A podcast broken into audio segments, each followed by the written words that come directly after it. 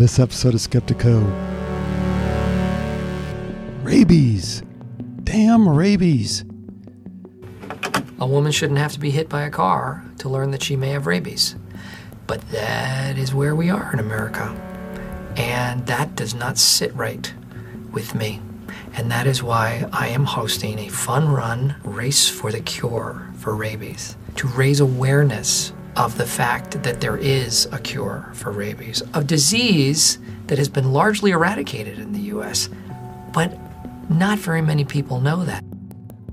There is simply no proof that there is a virus called rabies that causes the dogs to go nuts. There's just, there is no scientific proof of that. That's a story.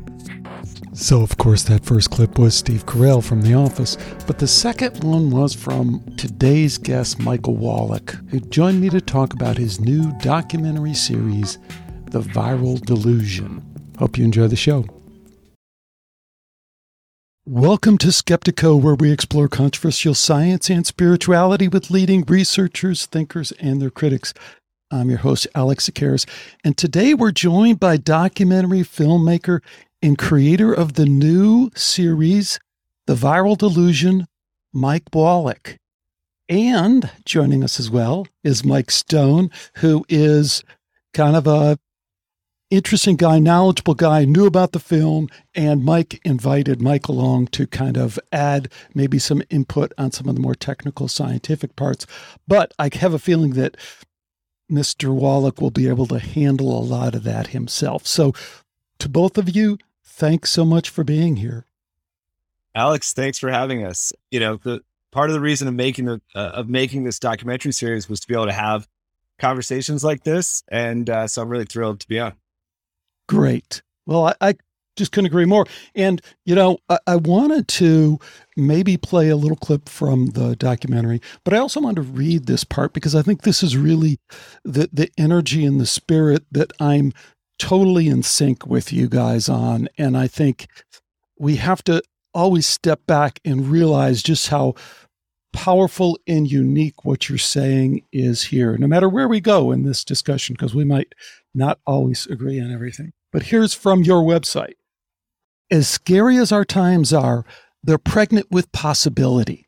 The possibility for a wider understanding of our health and our politics. The possibility of working together to free ourselves from misguided medical authorities, disastrous health protocols, and the corruption and injustice that leads to poor access to healthy food, limited access to fresh, clean water, dwindling opportunities to breathe fresh, and the unstopped toxification of our planet, the known cause of disease. Well written, powerful stuff. It's maybe even the jumping off point for where you guys are coming from. Any comment on that? No, I mean, I, you know, if there, I'm really glad you pointed this out because if there was any takeaway, you know, that people could have uh, on doing the doc series, I would want it to be that paragraph. That's that's exactly what what we're trying to focus on. And even though we dive into some some really technical science, uh, and, and you know, there's a learning curve for a lot of people uh, looking at at at the so-called science of virology. At the end of the day, it's really simple uh, the takeaway is really simple, and that is it's it's living in a clean environment, it's eating good food, it's drinking clean water, it's breathing clean air. That's where we get health from. And uh, when we're sick, the question we should be asking is, what's changed in that environment? What new toxins are are around us? What's been introduced into our food? What's been introduced into our water? and there's been a, a real you know concerted effort to distract us from that uh, that virology has played a huge role in and uh, so i think that's a great place to start great well let's also start with uh, your background and then how you came to this particular project sure so i mean to go way back i, I used to work for the government i was a, an intelligence analyst for the state department and I found that uh, essentially everything I was doing was being uh, misused or used for nefarious purposes. Uh, so I quit. And uh, I was really interested in storytelling and filmmaking. So I got into uh, I got into screenwriting and and uh, done you know worked sort of in and out of Hollywood for like 10 years now as a screenwriter. But I would say from a medical perspective, my journey really began uh, when my wife became ill when she was about 30 years old. And she suddenly developed these really strange growths on her knee. Uh, they were, her knees would just flare up and then go down, flare up and go down.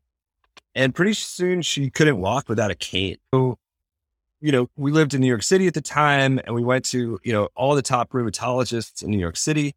And they all told her the same thing, which is that they didn't know what was going on. She had, you know, early onset arthritis. And the best thing they could do for her was to give her a, a regular steroid treatment and, uh, you know, just told her buy a good cane because you're never going to be able to walk again. And she was like, you know, she was 30. You know, we were young and uh, she's beautiful and she's walking with a cane. Yeah, I still have this image of her walking down Sixth Avenue with a cane. And uh, and then we heard this this uh, this doctor on the radio who had quit. Uh, he had uh, been the chief pathologist in a major hospital in New York City, and he had quit because uh, he was so fed up with the uh, the, the, the standard of care, uh, the the regular pres- you know prescribed treatments, and he had started his own little clinic. And we went down there, and just like let's give this guy a shot, you know, and uh, and we walked in, and he said, "Are you an athlete?" And my wife was sort of laughed. She's not an athlete. And he said, "Okay, what does your bathroom look like?" And uh, and my wife said, that, "That's that's so weird. I hate my bathroom." He said, "Yeah, is the paint peeling on the walls?" She said, "Yeah." He said, "Okay, you, you probably have a mold allergy. You should get out of that apartment, and you'll be you, you know you'll be fine. We'll run some tests to see, but you're you know that's probably what's going on, and you'll be fine." And we left the apartment, and two weeks, you know, we were out of that apartment, and it never bothered her again. And that was 16 years ago. So for, you know, over a year, my wife couldn't walk. She went to the, all the standard medical doctors, you know, NYU, Columbia, all these sort of supposedly top notch guys. And they had no way of understanding what was going on. Uh, whereas here was this doctor who had a wider perspective because he was looking at what's the environment that you're living in what what are the inputs from that environment? And I, I still remember he sort of held our hands and he said, listen, he was kind of a funny guy. He said, listen, you know, all of the children that have died in Iraq, uh, all, all of the, all, all, all the horrors that have happened there. He said it pales in comparison to the medical scam just of Lipitor, just of this one cholesterol drug that he was talking about. And he said, be very wary of anything you read in the new Enron Journal of Medicine because it's it's all fraud. And so I was like, wow, you know, like this is a this is fascinating. I had no idea. I had no clue. But I saw the impact of this kind of thinking, you know, right away. And That's cool, but you're dating yourself a little bit with the Enron reference. I totally get it. Ah. Most people, that's like ancient history. So, Mike, you have this kind of expanded awareness about health, about health scams, on this kind of massive scale. When does the, the what we really want to drill into is the no virus thing. So the yeah. pandemic happens, and as it gains steam, there's this offshoot of the terrain versus germ theory thing, which has been brewing for a while, which has some real legs to it when you dig into it. You know, we don't have to all be desanitizing our hands constantly. And we kind of learned that 10 years ago. That was the big thing. You know, you don't have to do that. And that kind of brought forward this germ theory versus terrain theory and a new understanding of that. When did this no virus thing pop up for you as it relates to COVID? So I had, you know, that story that led me to, uh, you know, doing all sorts of medical research for years and years and years.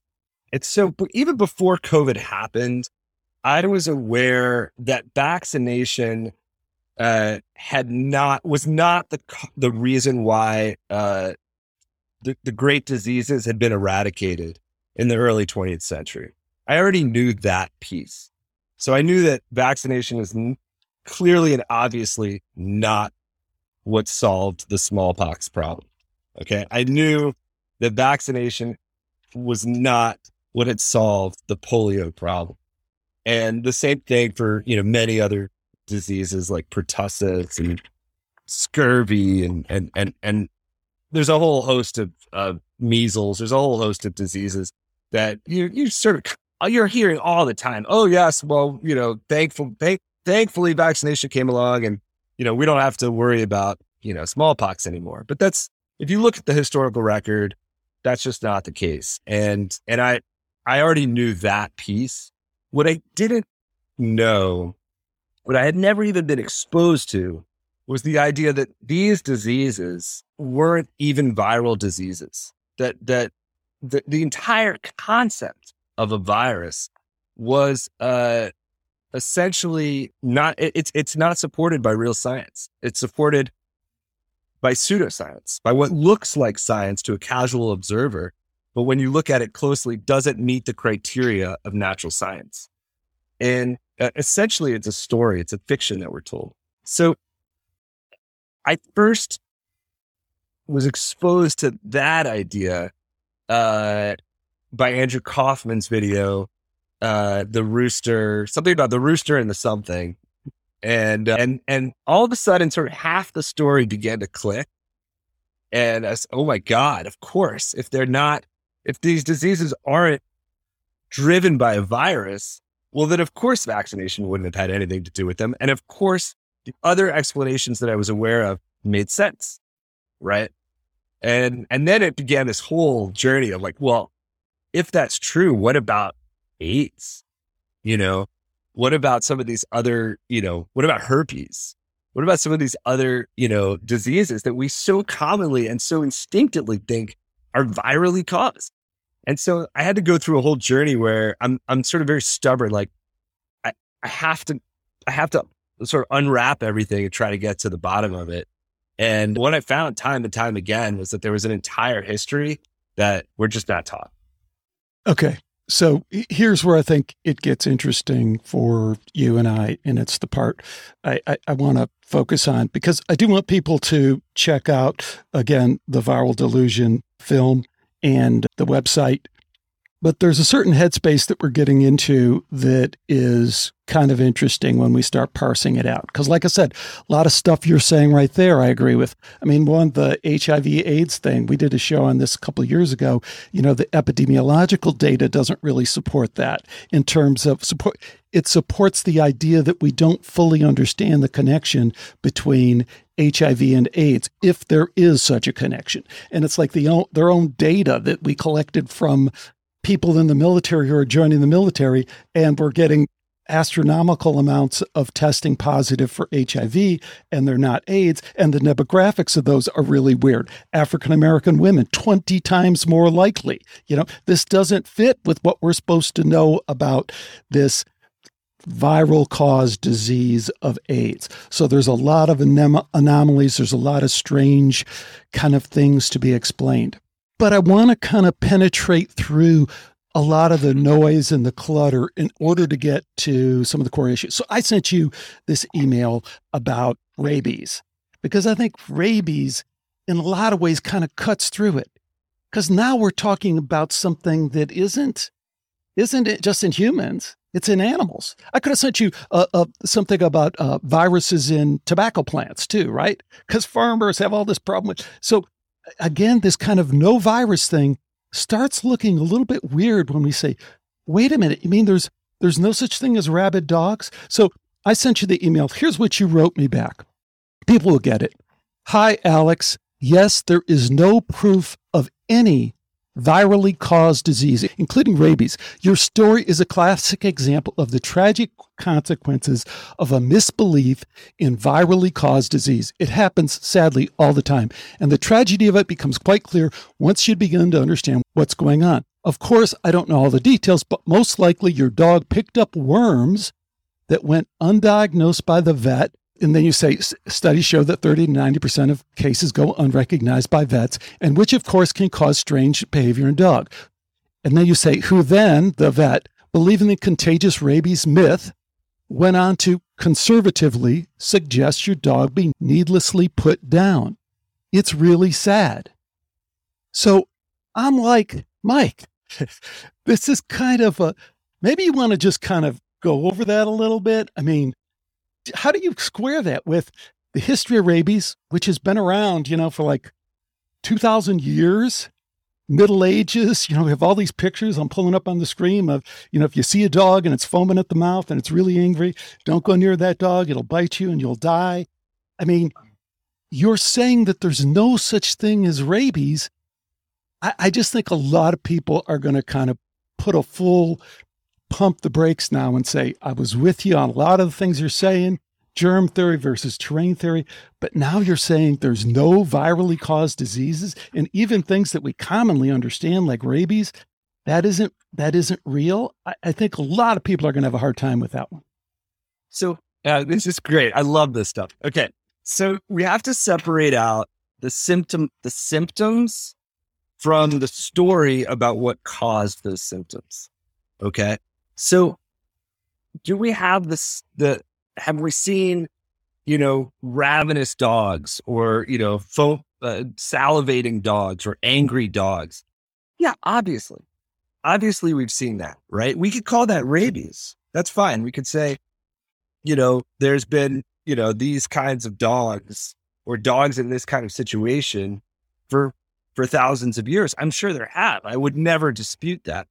What what what people then what Pasteur in uh you know the mid 1800s then came along and said was that he uh, could invent a vaccine to cure people who had been bitten by these dogs. Okay, Pasteur was a, a, a, figure that you know we can talk about and he uh a very fraudulent figure. I mean, uh, you know, Mike Stone maybe maybe can jump in as well and talking about uh, you know the depth of the fraud of, of Pasteur.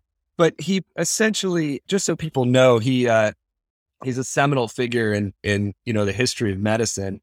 And what people don't know is that he kept two sets of notebooks. He kept a public set of notebooks and a private set of notebooks. The private set of notebooks he left to his family uh, in his will, and, and it said, "Do not ever show this to anyone outside of the family." But uh, one of his descendants decided that that was nuts and gave those notebooks over to a uh, professor of history at uh, at Princeton, who then wrote uh, a, a, sort of tell-all book about Pasteur and, and exposed many of these notes. So, like something that we know about the history of rabies and vaccination is that uh, while he had claimed uh, to have uh, proven his that his vaccination uh, serum worked on uh, over 300 dogs uh, privately, that he had acknowledged to himself that he had no idea if that was true. but he had sort of ginned up a fear about rabies in France at the time uh, and then the big sales pitch came when a kid was bitten, a nine year old kid was bitten by a dog. Nobody even alleged that this dog was had rabies, but uh, he, uh, there was a fear that it might have. And so he gave his uh, inoculations to this kid, and the kid did not go crazy, right? The kid did not get raped. But what was not told was that there were two other people that were bitten by that dog, including his dad uh, who were not given the inoculations, who also were perfectly fine afterwards. And this is the this is kind of a classic example of the level of pseudoscience that we're constantly bombarded with, where we're only told half the story and it looks like a great success. So the, the question is not, you know, are there crazy dogs? Are there dogs that go nuts? The question is, what is the actual cause of that? And the the there is simply no proof that there is a virus called rabies that causes the dogs to go nuts. There's just, there, there is no scientific proof of that. That's a story. So I pulled up on the screen here a graph that shows the number of rabies cases, both in humans and in domestic animals. And what it shows is that, like virtually now today, there are uh, no cases of rabies in domestic animals and dogs. You know, that just doesn't exist. Uh, it used to be much more common. And again, so we're talking about like the, the, the film, The Viral Delusion, is talking about, as we said at the beginning, this enormously freaking crazy health scam that we've lived through the last couple years. So one of the things I'm trying to do with the rabies example is pull us out of that time frame. Because again, rabies hundreds of years, 1947 is the time when we started mass vaccinating dogs. And then, as this graph shows, there's just this huge drop off in the number of cases of rabies from 1947. So then we have 48, 49, 60, 63. You know, this is like decades and decades. Whereas today we don't have it. And then if you look at other countries like Mexico, this graph doesn't look like this because they have a lot more wild dogs, dogs running in the streets, a lot more dogs contracting rabies, and a lot more people getting rabies when they are bitten by dogs. If you go over in India, it's the same, only there they have this superstitious belief that if you get bit by a dog, it's some kind of a spirit that the dog possesses you kind of thing. So again, in the same way that we've looked at some of the data from COVID, and it's very revealing when you look at the differences in country by country, we can apply the same thing here with rabies. It doesn't at all conform to what you're saying. What it says is it perfectly lines up with the conclusion that this is a viral disease that can kill animals. And if people are infected, it kills people. And the other thing is that the treatment for rabies now, fortunately, if you're bit by a skunk walking through the woods and you think that skunk may have had rabies, you can go in and they they will give you the treatment and you will never get rabies. There's virtually a 100% success rate with that treatment. And if you go in other parts of the world, that's not the case. There's still people dying of rabies. And the reason I'm focusing so much on rabies is again, I think it takes us to a different place, especially since it's not even our species. It's these other animals that we're familiar with. But I don't know. Maybe this is not going to get through and penetrate the way that I want it to. But those are the numbers. I'm showing the graph oh, that's now. Great. If anyone wants to look at it. That's great. I, you know, look, I we didn't cover rabies in the documentary, so you know, I can't pull uh, stats and figures out, you know, as quickly as I could, or you know, as easily as I could for for other diseases.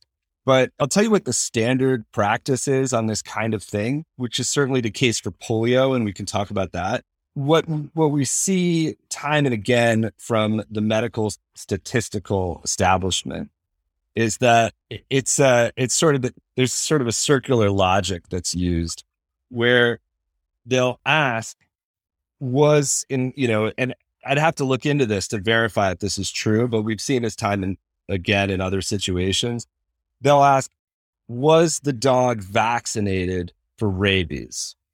And if the answer is yes, then they will cross out rabies as a potential sickness for the dog.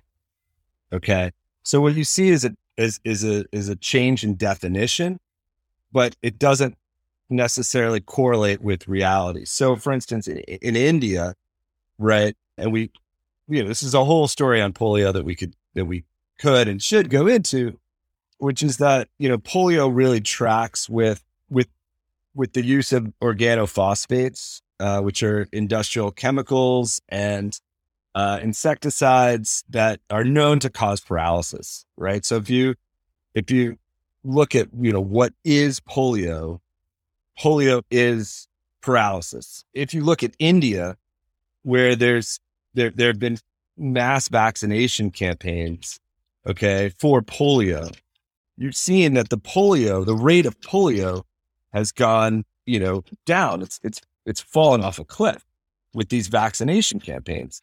But at the same time, we've seen a rise in something that's called acute flaccid paralysis, which has the exact same symptoms as polio, but you know, it has an it has a different name. So have has paralysis gone down? No. What's categorized as polio has gone down, but have people gotten better? No, not at all. So, you know, I'd have to look at that chart and I'd have to look at the history of the chart and understand where that came from, what the statistics, you know, what, what terminology was used. But I could read you, you know, I could read you some other things about rabies if you want to hear. Well, but still, I mean, come on, we all know rabies isn't a problem right now, right? There aren't rabid dogs. We never see, you'll never see a rabid dog because all dogs are forced They have forced vaccination for dogs. We just got a new dog, big old puppy. They're vaccinated, right? And again, this is just simple stuff. But if you go down to Mexico, there's a lot of dogs who are not on the street. They're not vaccinated, and there's a lot more cases of rabies. So the problem here that we get into is that, like, there's a lot of good stuff in the viral delusion.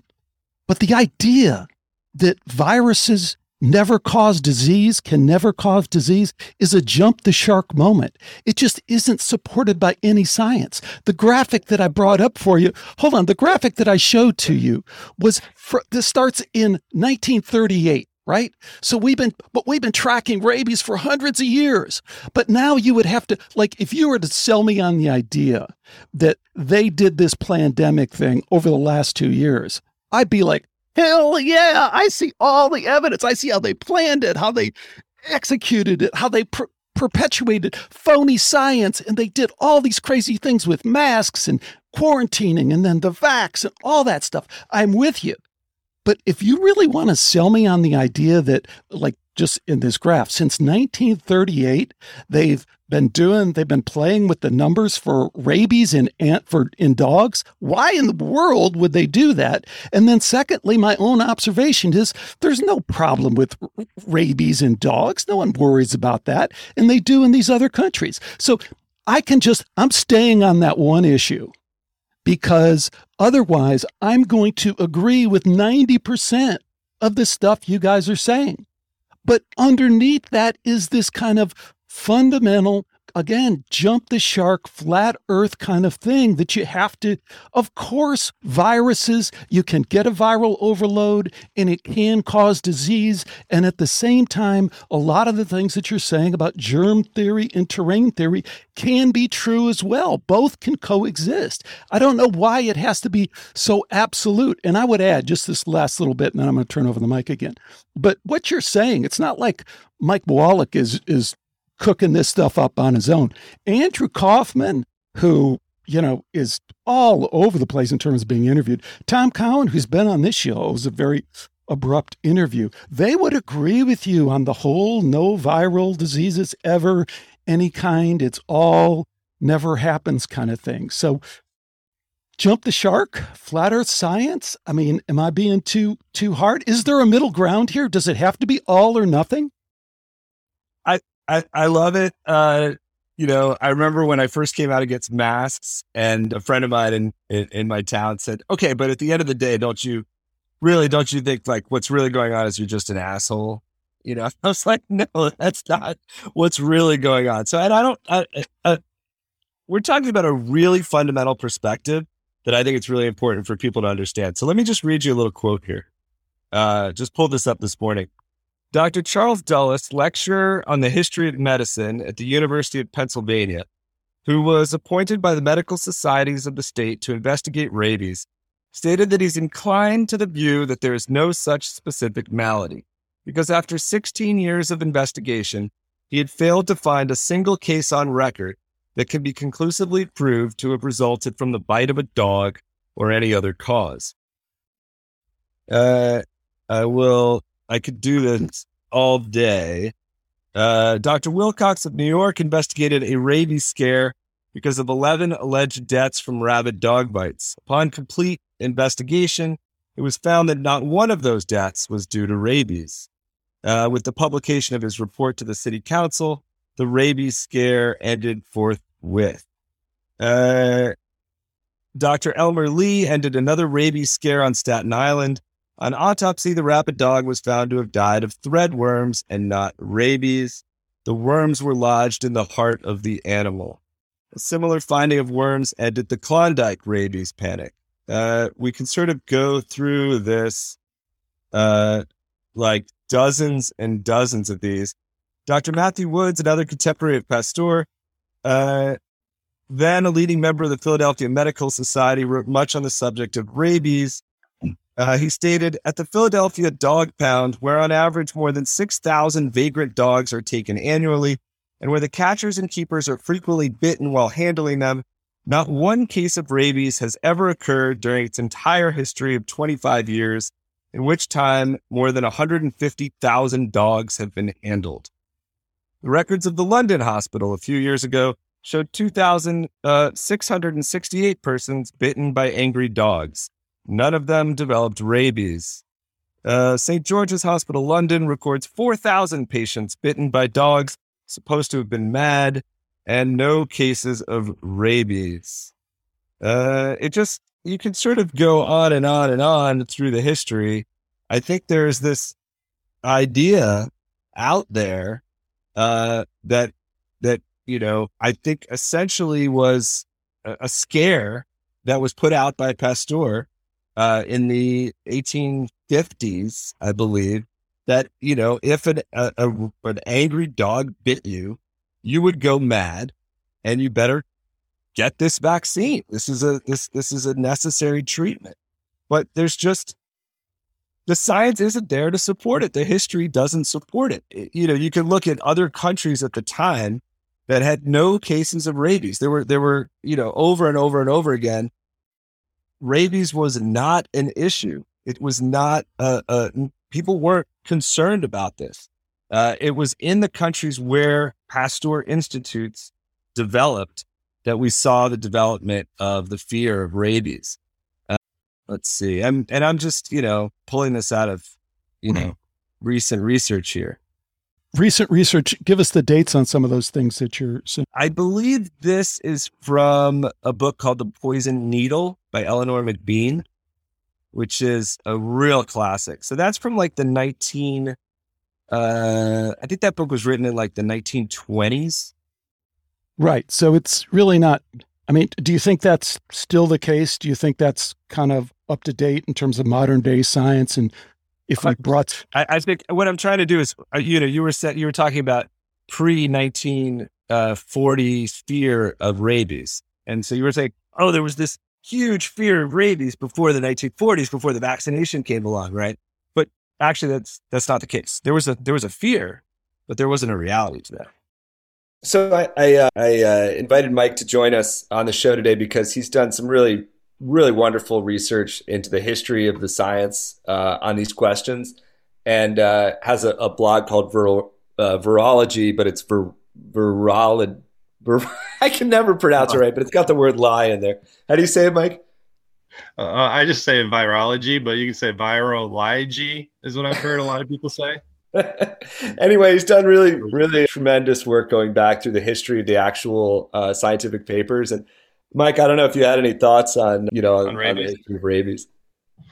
Yeah, I think the the first thing, just going back to Pasteur, that I find interesting is that he never had a you know he never purified or isolated anything when he was developing his vaccines.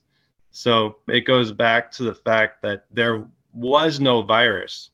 There was nothing there that he could physically see observe manipulate. He couldn't adhere to the scientific method when uh, creating his vaccinations. So i know you already spoke michael about some of the fraud with pasteur but he didn't even know if his vaccines were safe or if they're what the efficacy of them were which uh, he had actually hidden, which a lot of his detractors at the time were very much against his uh, his way of kind of manipulating the data and hiding it from everyone to be able to see and from being able to you know reproduce his work.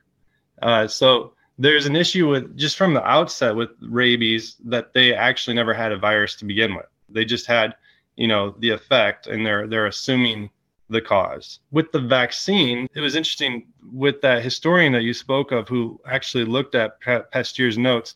He admitted that in most cases, when people were bitten by, you know, animals that were said to be clearly rabid, they needed no treatment whatsoever. They were fine without treatment. And in many cases, the, the vaccine itself was making people sick there's actually studies that were done in the 50s, I believe, if I remember correctly. I wrote about it where they went through a lot of uh, different. There was two different kind. I can't remember the names of them, but there was like neurological symptoms and non-neurological symptoms created just from the vaccines that were admitted to be a cause from that, and not from rabies. So it's a it's a, it was a case where the vaccine was actually causing the disease that it was supposed to prevent, and that the people that were actually bitten by the animals, the rabid animals, were not expressing any symptoms whatsoever. They th- those who did not receive treatment were just fine. The ones who received the treatment were actually developing the symptoms that were associated with rabies and actually succumbing to it. So, yeah, that that Mike, that remind that reminds me uh, uh, that that's right. That that that Pasteur put a statistical uh, sort of rule in place for his vaccines, which was that if you died on the day you were vaccinated, uh, or uh, within, I think it was twenty, something like twenty or twenty-five days of being vaccinated, then you would not count as a as a as having died from the vaccine. You would you you would be it would be written down that you had died from rabies, right? Even though you were fine until you were vaccinated, right? Because we didn't have cases of people going, you know, nuts or whatever, but they they would come in fearful, become vaccinated, they would die, and then they would it would be after being vaccinated and then it would be written down that they had died from rabies, not rabies. from the vaccine. And and and Pasteur admits that in his notes, and this is covered by a, a professor uh, uh, of uh, scientific history at Princeton. So you know you, you see the level of statistical fraud that that that goes on. We saw the exact same thing with uh, with the COVID vaccinations, right? Exact same fraud, which is that if you know if if you uh, for a while i think I, they may have given it up at this point but you know for a while if you were injected with the vaccine and you uh, tested positive uh, using the pcr method for covid if it was within three weeks of the vaccine that it, it must be that it wasn't the vaccine you just didn't get it in time right? That was the that was the game. Uh, right. So I, I think i I think I saw that same thing, and I think it's pretty reliable representation of what happened. And the other thing I think that you're alluding to is the kind of cause of death thing, which has been widely reported, but people can go check it out. It's verified over and over again with the COVID thing is like if you get admitted to the hospital with I don't know, a broken leg, you know, or just came in with a car accident, they're going to do a PCR test on you. And if you come up as positive and then you die, even if it's from complications from car accident or gunshot wound or whatever, we're going to chalk it up. So there's all these all these verifiable scammy, scammy healthcare fraud, global basis kind of things that we can point to. I don't want to uh, spend all our time on the rabies thing, but I do feel a need to wrestle it to the ground because I just got to think. I just got to say, I just am not at all at all convinced by uh, what you guys are laying out there because here's how I would sum it up. If this graph that I'm showing you is accurate, then no, everything you're saying is false, right? Because what this graph shows, people can't see it if they're just listening, is that there's eight, 10,000 cases of rabies a year in, uh, in the 1940s and today, there's zero cases of rabies among humans and domestic animals in the United States.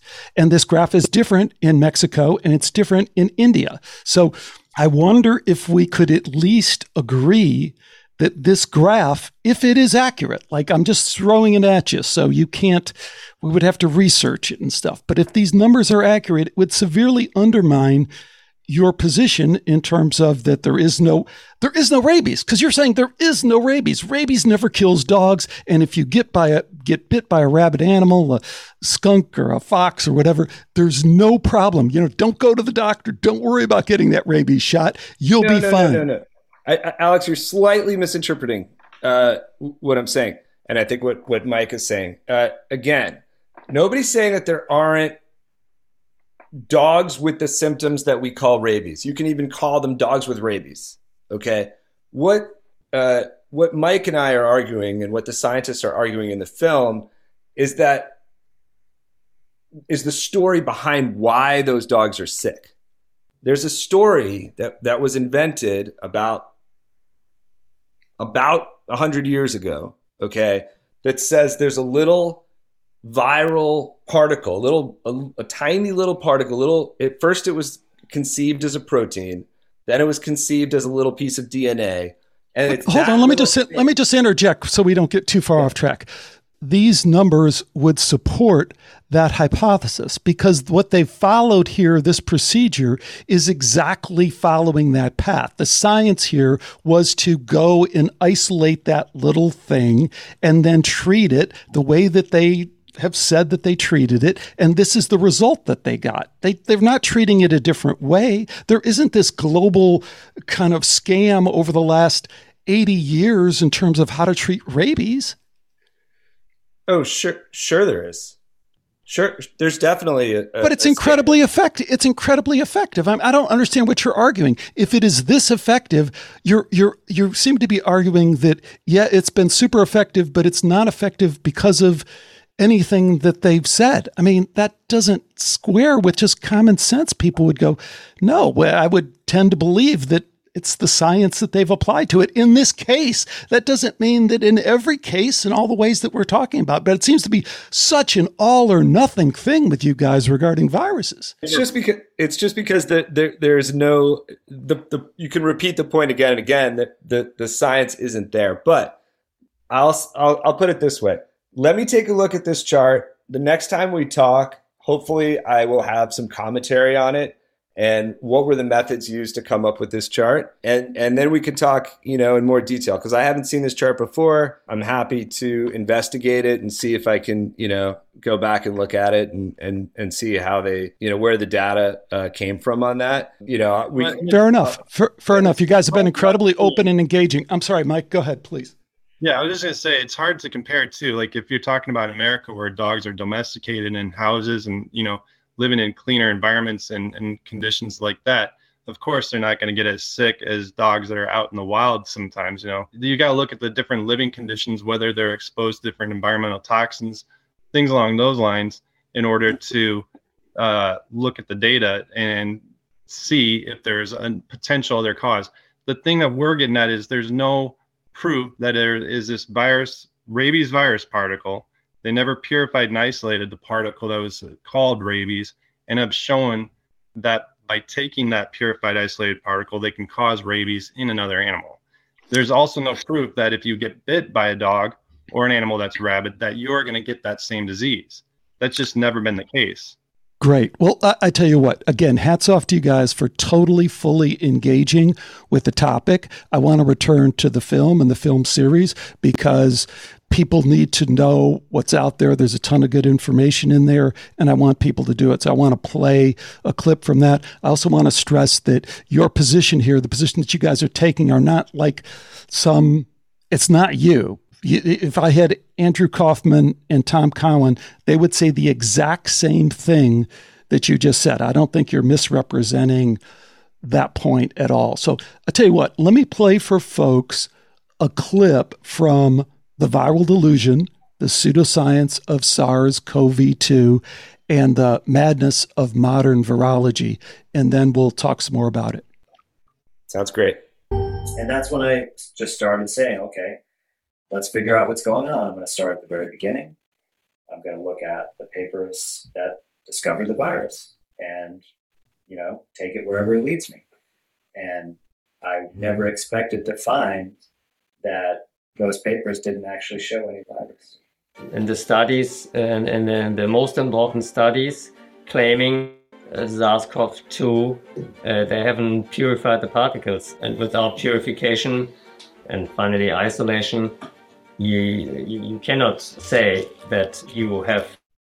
And the first thing I did, I actually went to look for uh, uh, the study from the CDC, uh, CCDC, the Chinese Center for Disease Control, uh, published under the name Zhu and others, which was the first uh, supposed isolation of, uh, of the SARS-CoV-2 and of course immediately found uh, incredible discrepancies and, and and a methodology that uh, you know didn't isolate anything. There is no virus there. The CDC admitted last December they don't have any, any SARS-CoV-2 to compare with a PCR test to see if that's what it's actually detecting.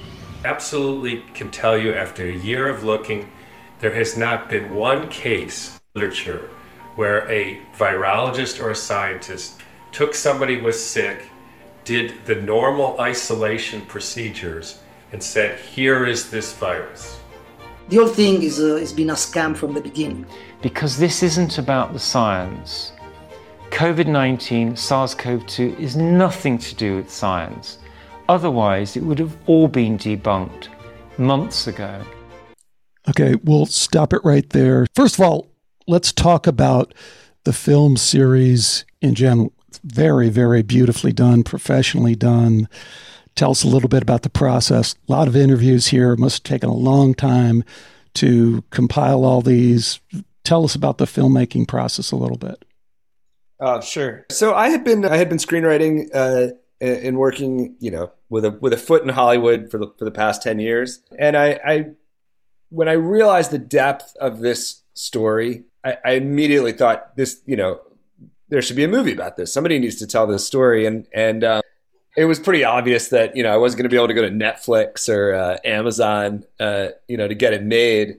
Uh, and I had never made a documentary before, uh, so I'm a little shy uh, in terms of, you know, picking up the phone and calling people to say, "Hey, do you want to be in my documentary?" Because honestly, I had no idea if, if it was even going to work. You know, if it was if we were going to be able to tell the story well. But what I found was that the the the doctors and the scientists that I called were, you know, for the most part, absolutely thrilled to be able to, to, to have a platform to speak out. I did speak to a couple of scientists who were just so really wonderful people who had been so beaten down that they just felt it was hopeless to even bother speaking out. I don't want to name names, but some really, really top notch people who just felt like they, they, they didn't even want to engage with society anymore because that that they had been so burnt uh, when they had tried to speak out about the AIDS situation. Really, I mean, like a, a, whole generation of absolutely brilliant scientists who were destroyed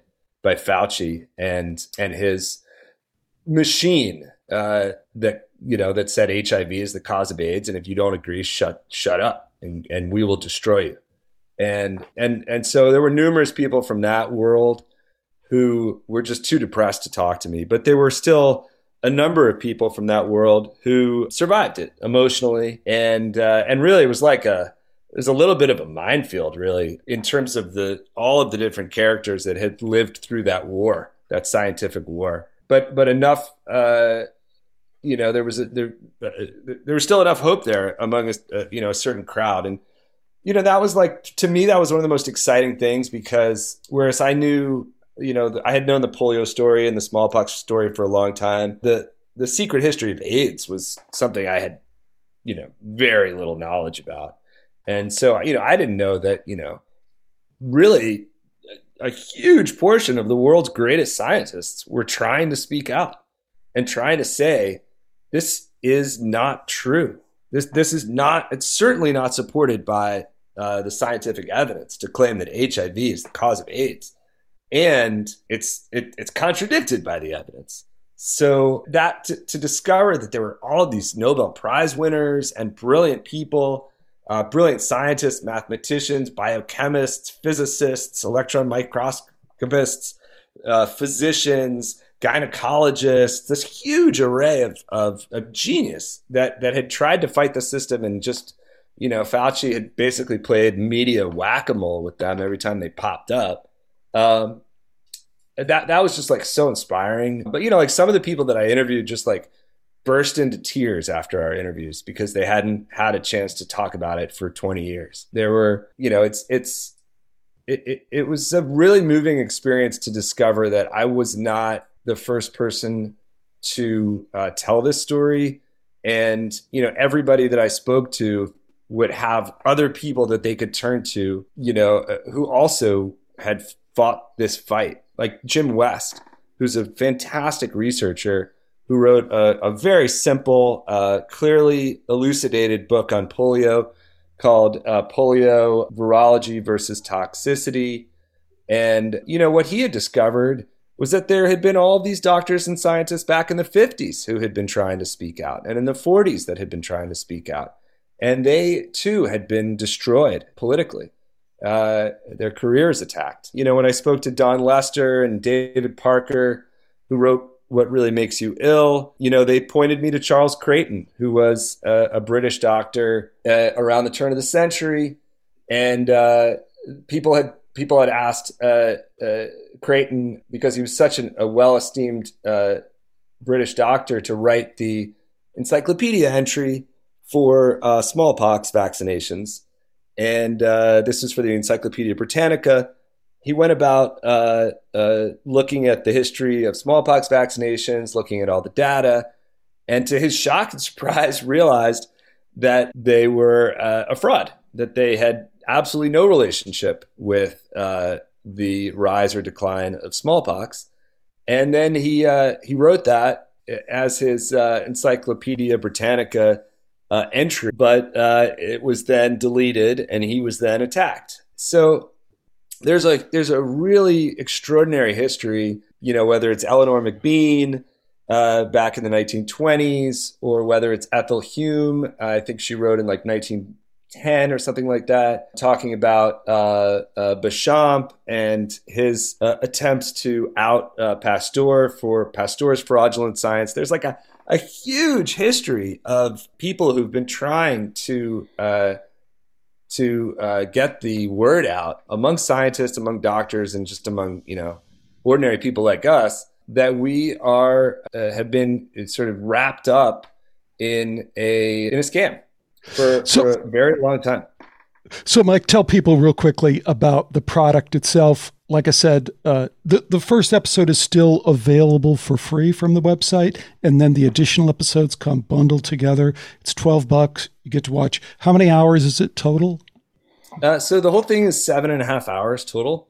Uh, the first two and a half hours are free, and uh, yeah, we just ask that if you you know if you enjoyed the first two and a half hours, if you feel like you got something out of that, and you want to investigate the history of it. You know, the rest is eleven ninety nine. In terms of the structure of it, we look really, uh, really, really, really carefully at COVID uh, in that first episode, and then in the second episode, we go back and we look at the history of virology and the birth of virology, uh, which really came about, you know, in the you know at the beginning of the 20th century in the 1950s. Uh, with uh, virology's take on polio and measles. So we look really carefully at polio.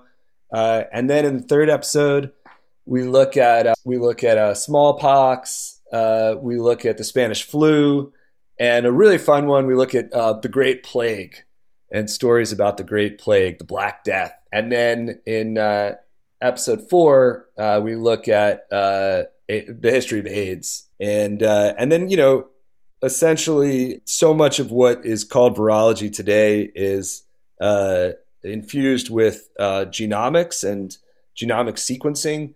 So we took a really close look at uh, genomic sequencing in the fifth episode. Great. I tell you what, as a way to kind of wrap this up, why don't we return to that opening quote that I read that uh, I think we can all get behind.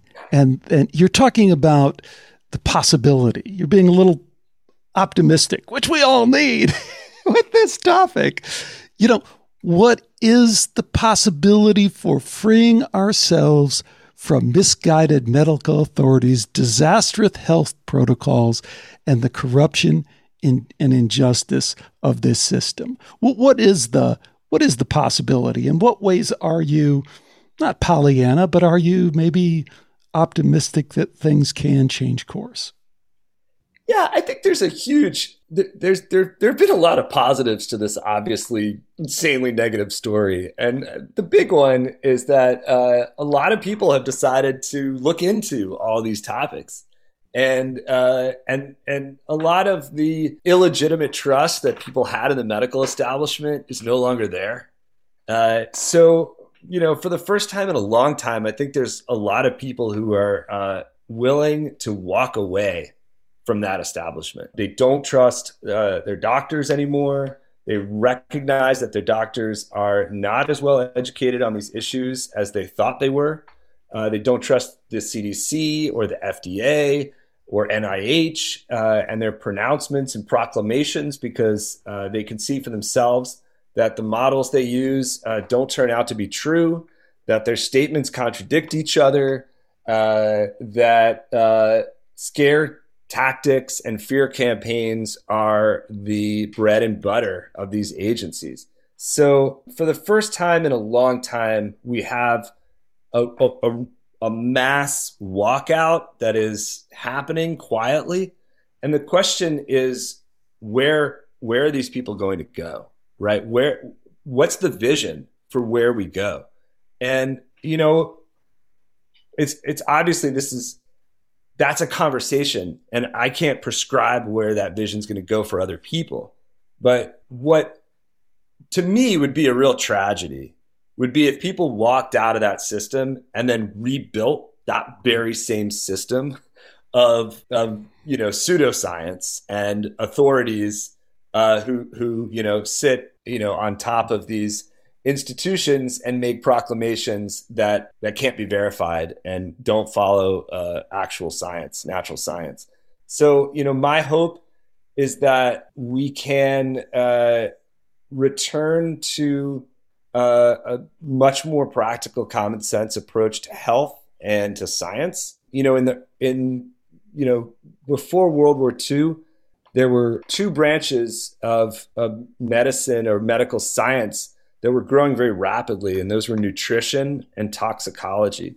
That was the study of you know our, our health in terms of what we eat and our health in terms of you know what pollutants uh, are around us uh, from industrial society and both of those were almost uh, completely wiped out by the growth of virology in the 1950s because, uh, in my opinion, it was uh, far more modifiable to scare people uh, about viruses and then to uh, provide them with pills and injections uh, than it was to look at health from a nutritional point of view or from the perspective of in what ways are we being, you know, poisoned by what's around us. So I hope that when we walk out or as we walk out, we can rebuild these these really foundational sciences and approaches which are based on living, you know, healthy health, healthy lives in a healthy world. Great, Mike. We we haven't we haven't looped you in enough. Any final thoughts as we wrap things up? No, I, I completely agree with Michael. You know, it's been a bad situation the last few years, but if there is a, a, shining light, it's that people are becoming more aware of the problems. They're they're seeing that there are fundamental issues with science that we are being presented with, and so I do see people challenging this and questioning it and trying to you know halt the the path that we're on and steering us in towards uh, you know a path that goes back towards you know real science, following the scientific method and making sure what we are shown actually has you know some value to it that that that's you know reproducible repeatable that the information you know we're not just going to accept information just because someone in a white coat is telling us that this is the truth people are actually exploring it and searching for the truth for themselves and you know making sure that this is accurate information so to me, at least to, I, I, see that in a positive direction. There's a lot more people in position of power or authority that are coming out, stepping out, like Dr. Kaufman, Cowan, you know, the Baileys. They've been excellent. Dr. Scoglio, you know, a lot of people Michael interviewed, but I mean, there's more and more popping up every day that are questioning the narrative right now and are, are sounding an alarm. And I think, you know, whether they agree with us on our position or not, at least people are looking at it. And, you know, I, I think we have to return to a a place where we're our own experts, not just trusting people in the position of authority. So I, I see progress in that sense. Great. The film that you're going to want to check out again is The Viral Delusion. Our guests have been Michael Wallach, the producer, director of really a very well done film. And uh, Mike Stone has been nice enough to jump in here and bat around some ideas. So thanks to both of you for joining me. Uh, You're welcome. Thank you, Alex. Thanks for having us. Thanks again to Michael Wallach for joining me today on Skeptiko. And a special thanks to John from the Skeptiko Forum for reaching out and making this connection. I really enjoyed having the chance to have a dialogue on this topic. You know, I searched for a bio on Mike Wallach before the show and kind of my own lack of, I should have looked for Michael Wallach rather than Mike Wallach. At any rate, I did find it afterwards. And I thought it was so, so interesting that I wanted to read it and add it to the show. Mike Wallach is a graduate of Cornell who holds a master's degree in international affairs from Columbia. He went on to become a presidential management fellow for the State Department, where he was giving briefings to President Obama. But frustrated with the misuse of his work, he left the government to pursue his dream of filmmaking. Wallach's first script, The Bay, an ecological thriller. By the way, you might want to watch the trailer on that one, particularly in light of kind of trying to put all these pieces together. Anyways, that movie, The Bay, was directed by Oscar winning director Barry Levinson, who was also behind Wag the Dog, Good Morning Vietnam, and some other just huge, huge movies. So I thought that was very interesting in terms of a background for this guy who has this new documentary series, The Viral Delusion. What do you think about that? Let me know. Until next time, take care. Bye for now.